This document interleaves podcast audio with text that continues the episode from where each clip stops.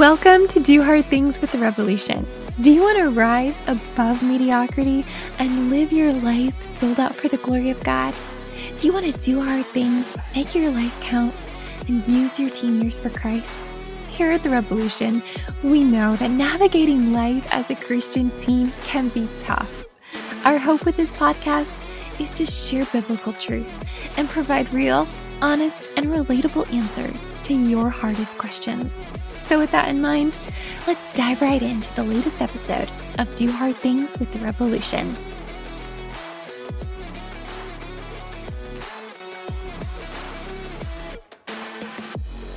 Hey, friends, welcome to another episode of Do Hard Things with the Rebelution. I'm your host, Sarah Barrett, and I am so excited about today's guest. If you read Do Hard Things or possibly start here, then there's a name that you're already familiar with. And we all look up here at the Rebelution to Alex and Brett Harris, but there's someone whom Alex and Brett have looked up to for years and have described as one of their modern day heroes. And truly, for all of us, he can be just that Randy Alcorn is the founder and director of Eternal Perspectives Ministries, a ministry dedicated to teaching biblical truth and, I love this, to meet the needs of the unreached, unfed, unborn, uneducated, unreconciled, and unsupported people around the world. Randy is a New York Times bestselling author, and he's written over 50 books, including Courageous, Heaven, If God is Good. And I actually just received a copy of one of his new books, The Promise of the New Earth, which is filled with such encouragement. It's just such a beautiful book on our future eternal home. So I'm looking forward to talking about that in just a minute here. But it's truly such an honor to just talk to you today, Randy. Thank you so much for taking the time to join me on the podcast today. You're very welcome, Sarah, and I appreciate so much uh, what you do and what Brett and Alex do, and it's a pleasure to know those guys, and uh, it's a pleasure to know you. So thank you for taking your time. Oh, well, thank you. That means so much to us all. And as I was thinking about what I wanted to talk to you about today, there were so many directions my mind went because I know you have so many wis- so much wisdom on so many different topics. But on the podcast, we really like to answer teens' questions and just get to the heart of what they're really struggling with. And this question that we received not too long ago was one that I think many of us can resonate with. And so I thought you would maybe be the perfect person to help me tackle it. And so this girl who wished to remain anonymous wrote, I'm in a season of a lot of pain and grief right now. I'm overwhelmed and it just feels like a lot to take in. I'm struggling with trusting God when it feels like everything is collapsing around me. Why doesn't He stop it? I want to have faith and to trust, and sometimes it feels easier than others, but in short, I guess I just want my old life back. How can I handle all of the uncertainty, grow in trust in God, and find peace and joy no matter what happens in my life? So, this is a pretty hard question. And like I said, I think many could resonate with it. And I've got some questions kind of going off of this, but just off the cuff, what are your first first thoughts just about this girl's question? Is there anything in particular that comes to your mind first? Well, the first thing I would say is uh, you have a huge company of people who have asked and are asking the same questions that mm. you're asking, and a number of them are in the Bible. Yeah. Uh, so you've got Jeremiah, you've got Habakkuk, you've got David, you've got Job. I mean, there are a lot of people who are asking these questions. Uh, and they're, they're, questions that if you don't have answers for, and, and by answers, I don't mean that, that therefore we can understand everything because we can't. That's one of the big things that we have to. We are creatures. Um, God is the creator. Mm-hmm. Um, only God is infinite. We are finite. Um, if we could understand all that God does, it would probably prove that uh, God is an extension of our own thoughts and imaginations. Yeah. He's not. Mm-hmm. He is a being who uh, the most important being in the universe, who has his reasons even when we don't know what those reasons are.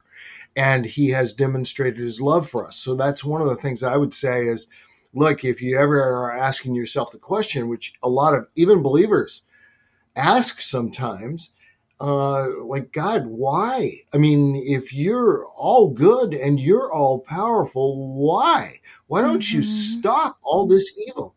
You could. Why don't you? But the reminder, I think, uh, and I have a, a, big book called If God is Good on the Problem of Evil and Suffering. Not that I solved it in that book, but I did raise a lot of questions and interviewed a lot of people and got a lot of perspectives, and above all, went to scripture. Uh, but you know, we really have to remind ourselves that Jesus is the only answer who is bigger than the question.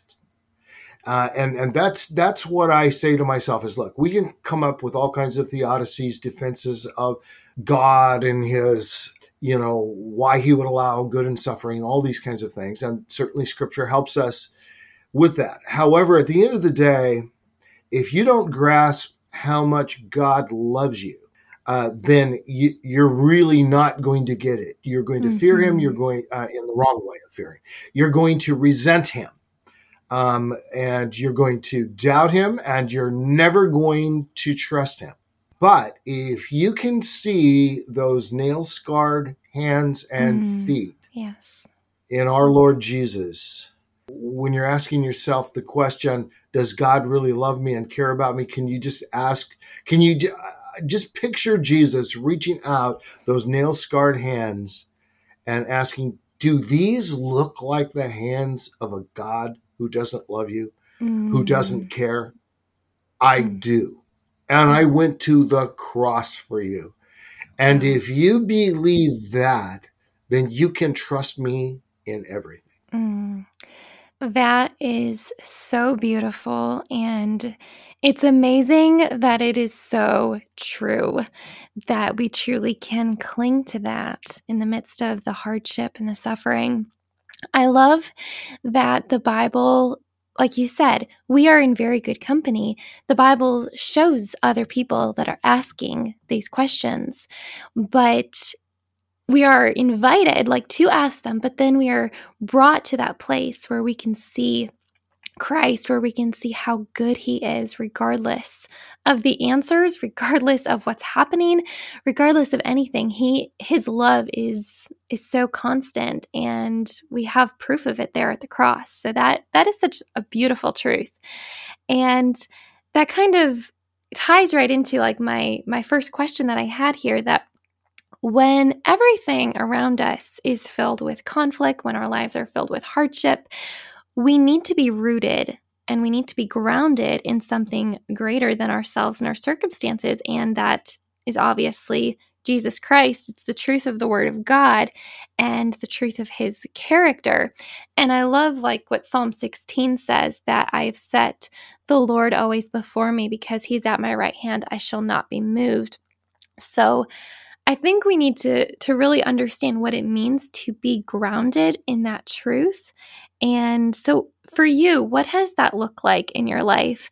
What, being grounded in those truths when it gets difficult, when things are hard, how can we practically like set God always before us, as the psalmist said, so that we are not shaken by those things around us? Well, I don't have to go back very far in my life to respond to that great question, Sarah, because um, my wife Nancy went home to be with Jesus um, about nine months ago. Mm-hmm. And she was diagnosed with cancer a little over four years uh, before she went to be with the Lord. And I saw in Nancy's life an incredible work of grace that mm. God did. And I saw it every day, and I had a front row seat. And honestly, there are times where it just took my breath away uh, to see what God was doing in her. Now, you have to understand that before she was diagnosed with the cancer, she loved the Lord with all her heart. She served Him. She spent time with Him daily and all that. But when the cancer came, she resolved to uh, go deeper, mm-hmm. even uh, mm-hmm. to not only read God's word every day, uh, but to journal. And she hadn't journaled much in her life, but she started journaling daily and she went into reading uh, the Puritans mm. um, and reading uh, great thinkers and great writers, and especially uh, she read all these books, some of which she had already read, but she reread um, on the attributes of God. So A.W. Mm-hmm. Tozer's The Knowledge of the Holy, um, J.I. Packer's Knowing God, uh, Jerry Bridges, The Joy of Fearing God, um, John Piper's uh, Desiring God, and other books by Piper. She read a lot of Spurgeon, mm-hmm. uh, not only daily stuff uh, like his morning and evening, uh, but also other things that he wrote and excerpts from his sermons and all that. And then in her journal, she would write out, you know, longhand, handwritten, uh, she would write out these quotes that she was reading in these books. And so she, she'd write out a lot of scripture and she'd write these other things out. And I, I think she modeled for me and really mentored and discipled me in a profound way as I watched her, because I watched not only that she was doing these things, but I watched how her perspective was amazing. I, uh, our ministry happens to be named Eternal Perspective Ministries, and, and I, I've never seen firsthand close up, eternal perspective becomes so real uh, in the life of uh, someone that I know, and in this case, someone I love more than anyone except Jesus. And uh, honestly, Sarah, to see her love for Jesus and to read the wisdom of her words. Now, at first, uh, she she wasn't offering me her journal, but I asked if she, but she read to me a few times from it. I said, would you mind if I read some of the other things that you've written? She says, no, you can't. And so I read them and I was stunned at the things she would say. For instance, um, she was in Psalm 119 one day, and there's a verse, I forget which verse it is because there's a lot of verses in Psalm 119. Uh, uh-huh. But uh, it's where she says, uh, uh, where, where, scripture says, um, uh, David's talking to the Lord and he's saying, All things are your servants. So she took mm. that verse and she wrote down, My cancer is God's servant. Mm. And then she went with that and contemplated the sovereignty of God, the fact that He is over all and in all and through all, and he is working wow. together uh, everything for our good, as Romans eight twenty eight says, uh, and he is accomplishing a sovereign purpose. And uh, instead of thinking as of cancer, uh, and, and there is a sense in which you can think of cancer, of course, as an enemy. You, you can think of it as mm-hmm. something to be overcome and something to fight and battle. Uh, but I also think, uh, even simultaneously, as we think in those terms, and we can even think of, well, does disease come from Satan? Well, he doesn't have the power of life and death and uh, sending the disease apart from the permission of God, as we see in the case of Job. Um, but we have to understand that God has these purposes often hidden to us in suffering and mm-hmm. my cancer is God's servant. I actually, uh, on our blog at Eternal Perspective Ministries, um, I asked her permission to take what she had written about that, and it's you know Nancy Alcorn, my cancer is God's servant, and of course we got some pushback on that because some people are saying no, you you got that all wrong Cancer does not come from God, cancer comes from Satan. Cancer is our enemy. But the thing that this person lacked in their perspective was what Charles Spurgeon knew when he said, uh, and he, had, he suffered a lot of painful physical afflictions and some emotional afflictions. There was a horrible Mhm. fire in his church in which I think something like seven people died. Uh, and he Mhm. and, and he was when he was a young pastor, and he never fully got over that. It was uh, kind of always on his mind, at least on the back burner. Uh, but he had terrible, painful gout, all kinds of other diseases. His wife was bedridden and couldn't come to church for literally most of her life, most of their married life. Um, and they knew affliction, but he said, If I did not believe that God was the one who sent me these afflictions, I would be, I forget the word that he used, but um, in, I think he said, in despair. And this is where a big view of God is critical as an answer uh, to this question, because Nancy's view of God, which was already big, became bigger and bigger and bigger. And she was able to say, Lord, I trust you. We prayed together on our, um, I was on my knees every night beside her bedside, and we were praying together, and I was holding her hand. Every single night, we would pray that God would heal her of the cancer, but we would say those words that are in Scripture, and Jesus himself said them. Uh, not my will, but yours be done. But God, you've asked us to honestly pray to you and ask for what we want. What we want is for you to take this cancer away and heal Nancy. But we were able, she was able to accept from the hand of God. I remember about uh, four weeks before she died, she said, Randy, if God doesn't take away this cancer soon, uh, I'm going to go to be with him. And I have to say, if that's what he chooses, I can't wait.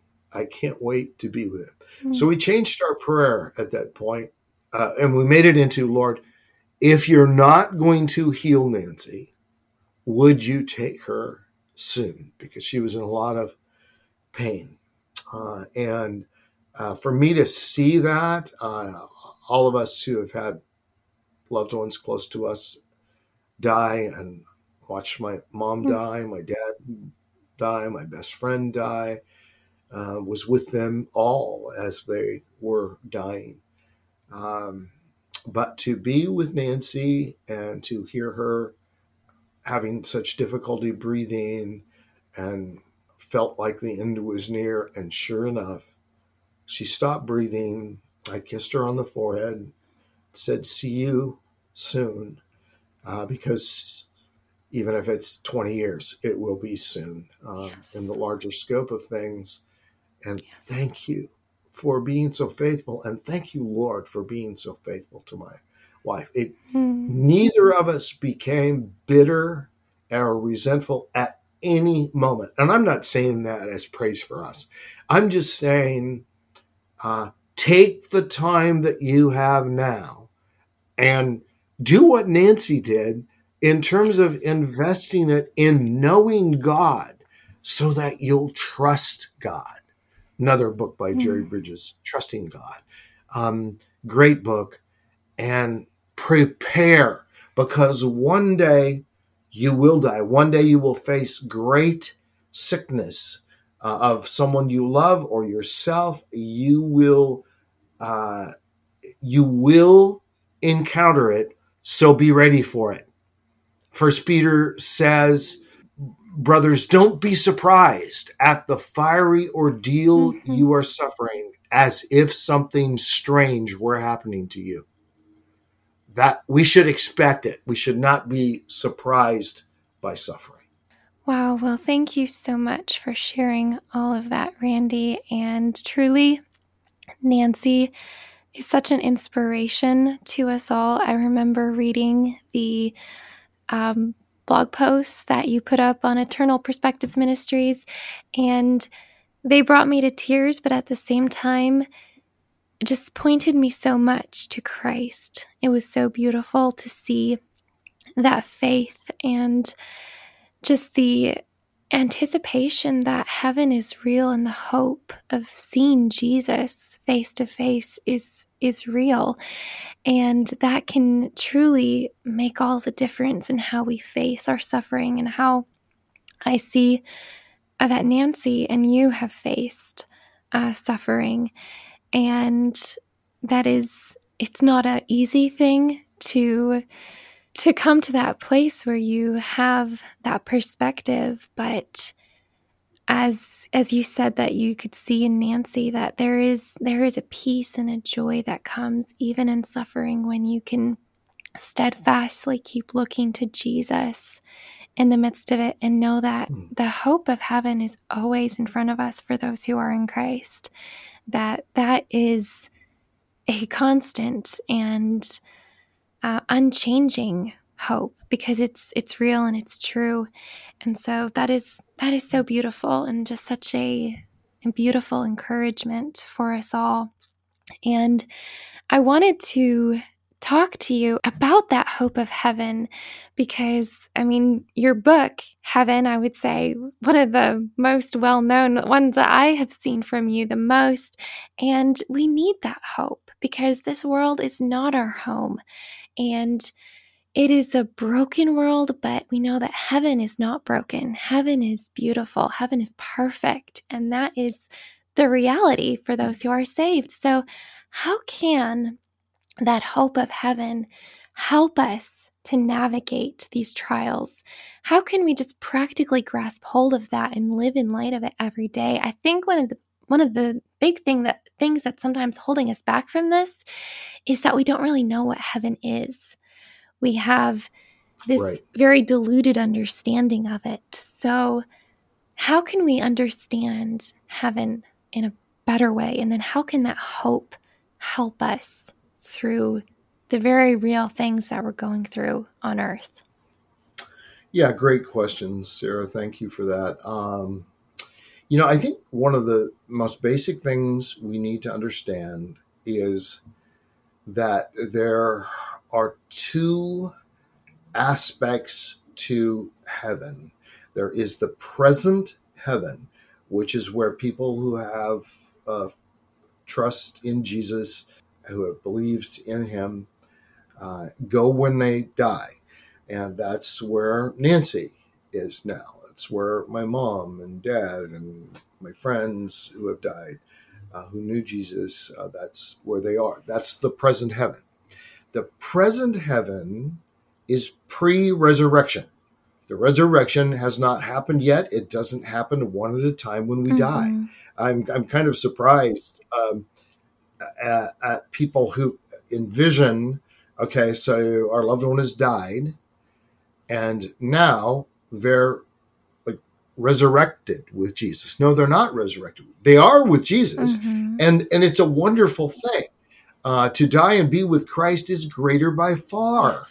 Philippians says. For me to live is Christ, to die is gain.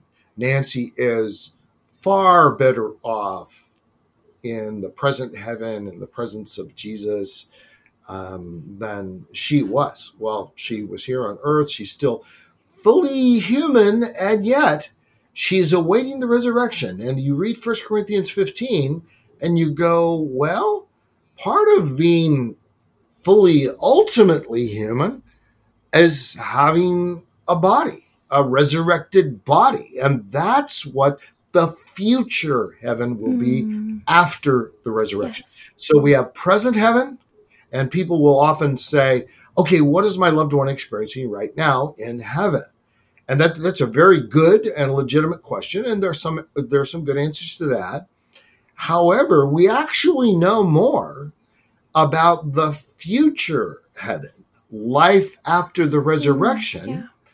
because uh, for a number of reasons. One is because there's a number of Old Testament passages, including Isaiah 60, Isaiah 65, Isaiah 11, Ezekiel 48, uh, numbers of passages which talk about the new earth. And we know that they're talking about the new earth, sometimes because they say it, like in Isaiah 65, but also other times because they're quoted. These passages are quoted and applied to the new earth in Revelation chapters 21 mm, and 22. Yes. They're all about the new earth. And so I think um, uh, once we begin to grasp that we will live as fully embodied people for all eternity, and Jesus said seven or eight times, You'll eat and drink with me in the kingdom. And I think it's very clear he's not just talking about the thousand year reign, uh, a millennial kingdom for those who believe in that literal thousand years. And of course, there are many Orthodox Christians who are not premillennial, they're amillennial. I'm premillennial, but in the end, it doesn't matter in terms of we both should believe, people of both persuasions should believe in the new earth. And that's the ultimate place where Christ will dwell with his people forever. And it says his servants will serve him uh, in Revelation 21. He will wipe away the tears from every eye. There'll be no more crying, no more suffering, no more pain. And that all assures there will be no more sin. Mm. So you don't have to worry, well, yeah, but someday, I mean, Adam and Eve were perfect, right? And then they sinned. Satan was per- perfect, Lucifer, and then he sinned. And so we can be perfect in heaven, but will, will we sin someday? And the answer is absolutely not, because we'll be fully clothed in the righteousness of Christ. In a sense, we experience that right now, um, but that's the kind of the present tense of salvation, sanctification that's going on. But there's glorification that's coming. And once we are glorified, we will no longer sin, we'll no longer want to sin, as Paul Helm says, we'll no longer want to want mm-hmm. to sin. And so all will be right and, and for all eternity.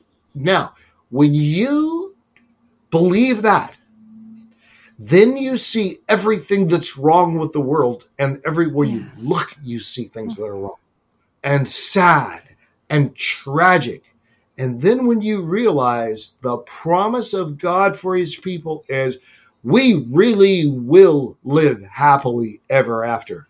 This is not a fairy tale, but we really will live happily ever after. This is a blood bought promise of Jesus. And therefore, it is more than just a hope. Now, I say that because many uh, believers talk about the hope of heaven uh, in in one sense that's different than the biblical mm-hmm. sense of the hope of heaven because hope to us is what it, it's often wishful thinking it's what what I, I wish would happen and it's almost like well i hope one day uh, to be president of the United States. Well, I'm not sure who in their right mind would hope that, uh, but you know, some people no doubt do. I uh, I hope to be a professional football player. I hope to uh, do this and graduate with top honors and do all that. Well, there's only a certain number of people that that's going to be true of, mm-hmm. right? Uh, and so you hope for it, but uh, the chances of it happening uh, are are maybe not that great. Well, biblical hope is completely yeah. different than that. Biblical hope is assurance.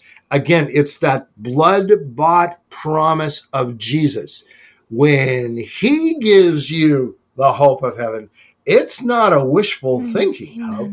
It's a guaranteed, written in stone, engraved in the rock. It and he is that rock, and you can count on it. But when that becomes a reality in your thinking, then you're not going to have to have bucket lists mm. because you don't have to cram into this life uh, any uh, sporting e- event or climbing a mountain or visiting uh, Lake Louise or Lake Victoria or Niagara Falls or whatever, you know, wherever you want to go in the world, the Amazon rainforest or whatever. Okay, that doesn't have to be on your bucket list because he promises new bodies and new earth. Yes. Our new bodies are our old bodies that will be made new. New earth is the old earth that will be, yes, destroyed, like our bodies are destroyed in death, you know, and, and the, the molecules and the DNA is spread out there, but God will raise us. And likewise, the earth once destroyed in First Peter 3, where it talks about it, will then be reassembled and it's called the new earth, new heavens and new earth. If we see that for what it is, then we realize, you know what? You don't have to mourn because you've never been able to go the places and do the things that you wanted to do.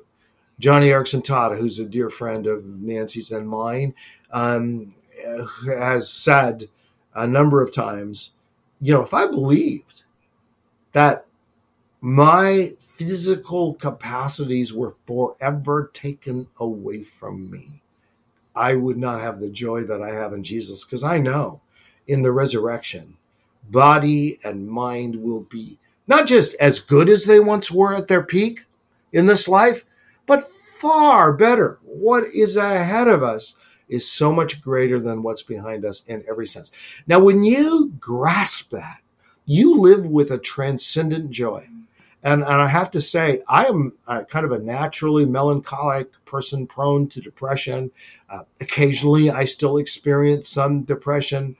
But I can say that my life, for the most part, is characterized by profound joy. And even since Nancy went home to be with Jesus, um, March 28th, 2022, and now here we are nine months later uh, as we're recording this. Uh, joy has been, scripture says, we are sorrowful yet always rejoicing, Paul says in Second Corinthians. And I love that it says we are sorrowful but always rejoicing. And every day that goes by, I am grateful, I am thankful, and I am rejoicing for the work of God's grace in my life, my family's life. Miss Nancy tremendously grieving. I'm not in any sense denying grief. Mm-hmm. I'm experiencing grief, but simultaneously, I have a joy in Christ that's transcendent, and that's all to His credit and to His glory. Mm. Wow, what an exciting, exciting thought that that new heavens and that new earth, like you just said, is a reality. I think especially for teenagers, I think we we don't understand that. We want to like you said, do everything on this earth that we feel like we're going to be missing out if you know i often hear teenagers say, Well, I can, you know, think about all of that later, but right now, I want to get married before I go to heaven. I want to go to college. I want to have a career. I want to see this place. I want to do that. I want to do this other thing. Almost as if that new heaven, that new earth, that's all going to be just boring and dull and right now is where everything is all the exciting stuff happens. But that is yes. such a diluted yeah. perspective. It's not yes. it's not true. And i've been learning actually over the past year i would say a lot more of the reality of that new heaven new earth that is ahead of us. And what exciting truth that is and what hope it can really give us. I love that so much Hey, friends, we'll dive back into our conversation here in a moment. But first, uh, listen up because I'm so excited to tell you about our sponsor for the day. If you've been listening to the podcast, you've probably heard me talking about this author conservatory thing. So, what is the Author Conservatory? The Author Conservatory is an affordable three year program that launches Christian students into sustainable writing careers. It's for high school or college age students or grads, or really for anyone who feels called to write, speak, and teach. But you feel like you need training and guidance to pursue that calling faithfully and fruitfully. So it covers both the writing side and the business and publishing side. So you can learn the writing and business skills you need to get published and support yourself financially. It's led by our very own Brett Harris, as well as a team of incredible authors and writing and publishing experts. So, if you want to learn the skills that you need to become a published author, head over to theauthorconservatory.com for more info and to request a free consultation. Again, that's authorconservatory.com. I love how you said that we can have that profound joy because of it. that it's not a joy in our circumstances. I think we often equate joy with happiness, but there is there there can be a difference. Happiness is so often connected to our immediate circumstances, but that joy that joy is just like a deeper well uh, in that truth that can just, if we truly have it rooted in the right place, it will never run dry because Christ's love never runs dry. That truth, that hope, that never runs dry. And um, I love that you brought that out.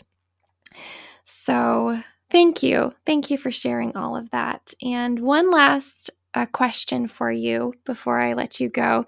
I would just love to hear from your experience with walking with Jesus, from your study of the Word, and all that God has taught you, how He sanctified you and drawn you closer to Him. If there is one thing that you could encourage every teen that's listening, just one piece of advice, one thing that you you learned that has really stood out to you or just whatever comes to mind first if you could tell every teenager this, what what would it what would that be? Well, even in the context of what we've been talking about, I would say learn to expect suffering. Do not be surprised by it, as Peter says in First Peter three. Um, it's going to come. Yes. You live in a world that is under the curse. Mm-hmm. Um, we are all sinners. We live in a world of sin. Uh, there's a lot of darkness and there's a lot of evil in the world, but that's not the end of the Amen. story. Um, God is infinitely bigger, not only than us, but than Satan. Uh, don't ever fall into the trap of thinking of uh, God and Satan as equal opposites, sort of like a, a Star Wars, you know, the good side and the bad side of the force, you know, and all of that. Um, no, it, it is not that. That is dualism. Yes. Uh, God is utterly and completely sovereign and in charge, and ultimately his will will be done on earth, literally forever on earth, as it is in heaven. Now, that day has not come yet but that's where we live by faith in the meantime. And so we should always, um, one of the things I say in uh, a few of my books is that um, we live in the dot. And I would say this to all teenagers, to everybody, yes, but in a special way to teens is um, realize that your life on earth and this present earth that's under the curse is a dot. It begins, mm. it ends, it's brief.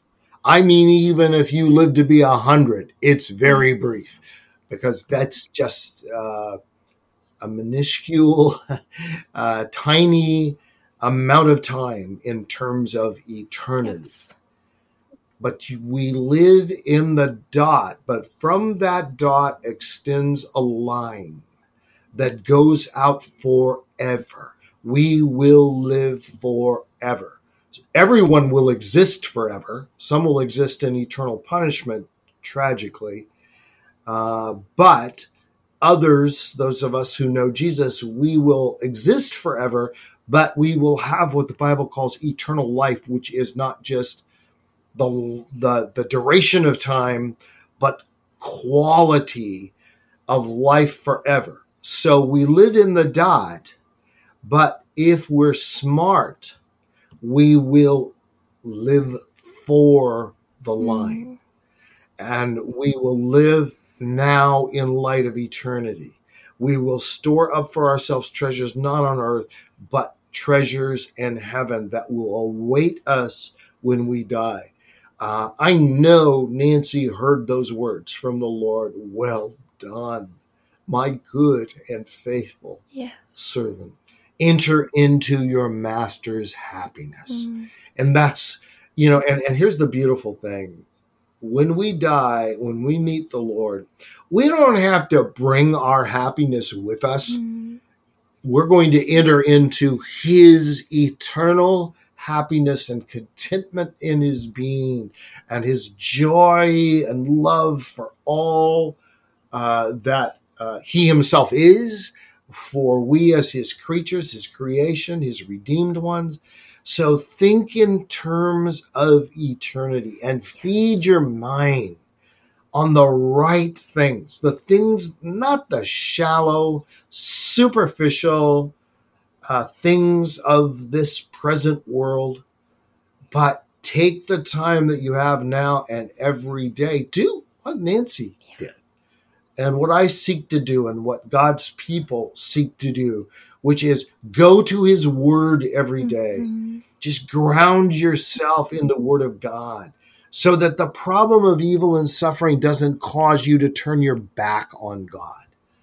Instead, it, it causes you in, in wonder and trust to turn to him and follow him and trust him every day of your life. And I would end by saying, you will never regret a single Amen. day of trusting Jesus.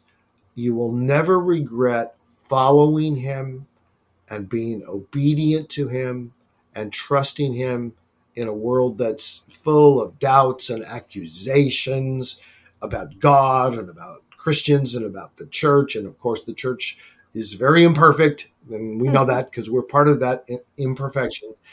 Uh, but to trust Him, uh, you'll never regret that. So don't don't live your life in such a way that if you have a terminal illness, ten years from now, twenty years from now, fifty years from now, or whenever it is, where you go, I have wasted my life uh, and yeah, I want to turn it around now, but you know what? Wouldn't it have been great to have turned it around earlier? And that's what I'd say. Mm, amen and amen. I don't really think you could give a wiser and more important piece of advice than that. And it's it's more than advice. It's it's the truth of the gospel and that is what we all need.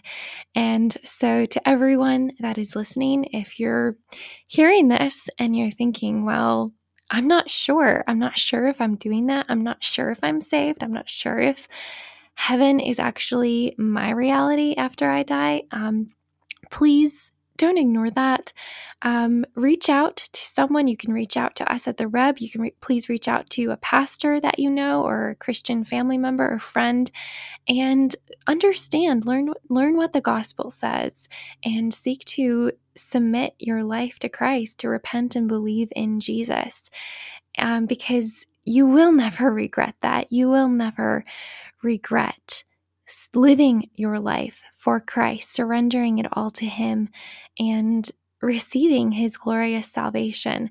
So please do not do not put leave that up to chance, but seek seek guidance, seek to understand what the gospel really is, and seek to live your life fully for for Jesus Christ because that is something you will never regret. So thank you Randy for for bringing it all around to that because that is really the heartbeat and the core of everything is is the gospel. It's truly understanding that great salvation that we have through christ.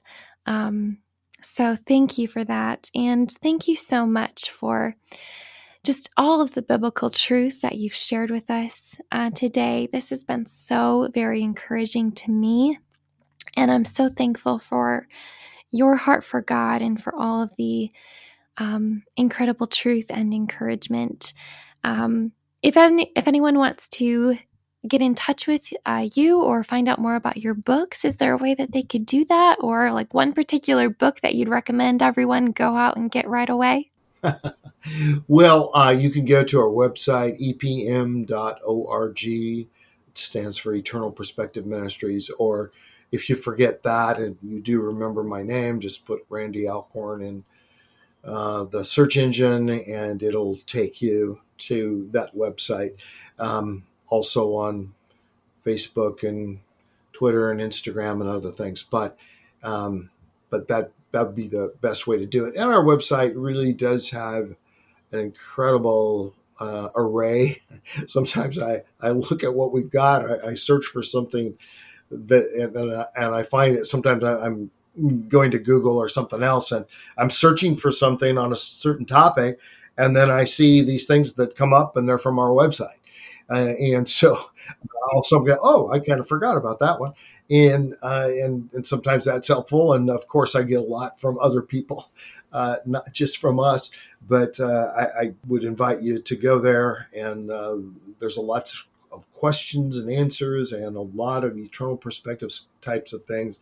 And the um, 60 some uh, books that I've written uh, are uh, there on our website, and you can find out about them. You can find the books I've written on Amazon or any other place as well. So. All right. Well, we will put all of those links in the show notes. So I hope everyone goes and checks those out. I have done a lot of digging on that website as well. And there is a lot of uh, excellent content, a lot of encouragement. So I hope everyone goes and checks that out. And again, thank you, Randy. This has been such a encouragement to me. And I am so thankful for all of your ministry and all of your just your heart for Christ and how he has uh, worked in and through you to be such an encouragement to the church and the body of Christ. So thank you for joining me today.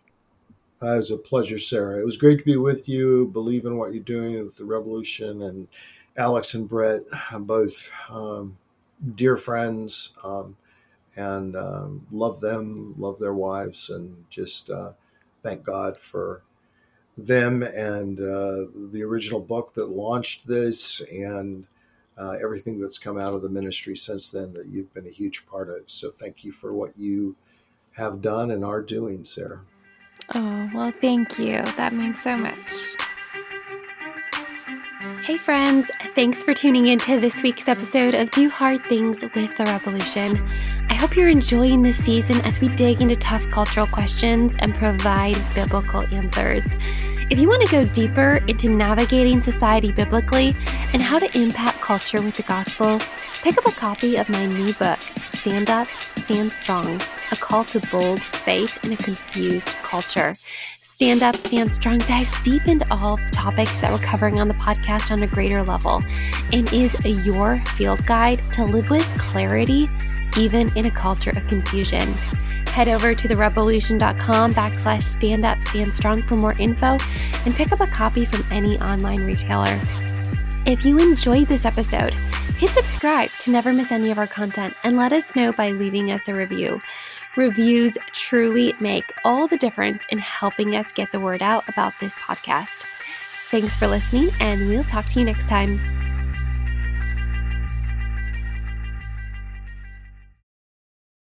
Hey, this is Brett Harris, author of Do Hard Things and founder of The Rebelution.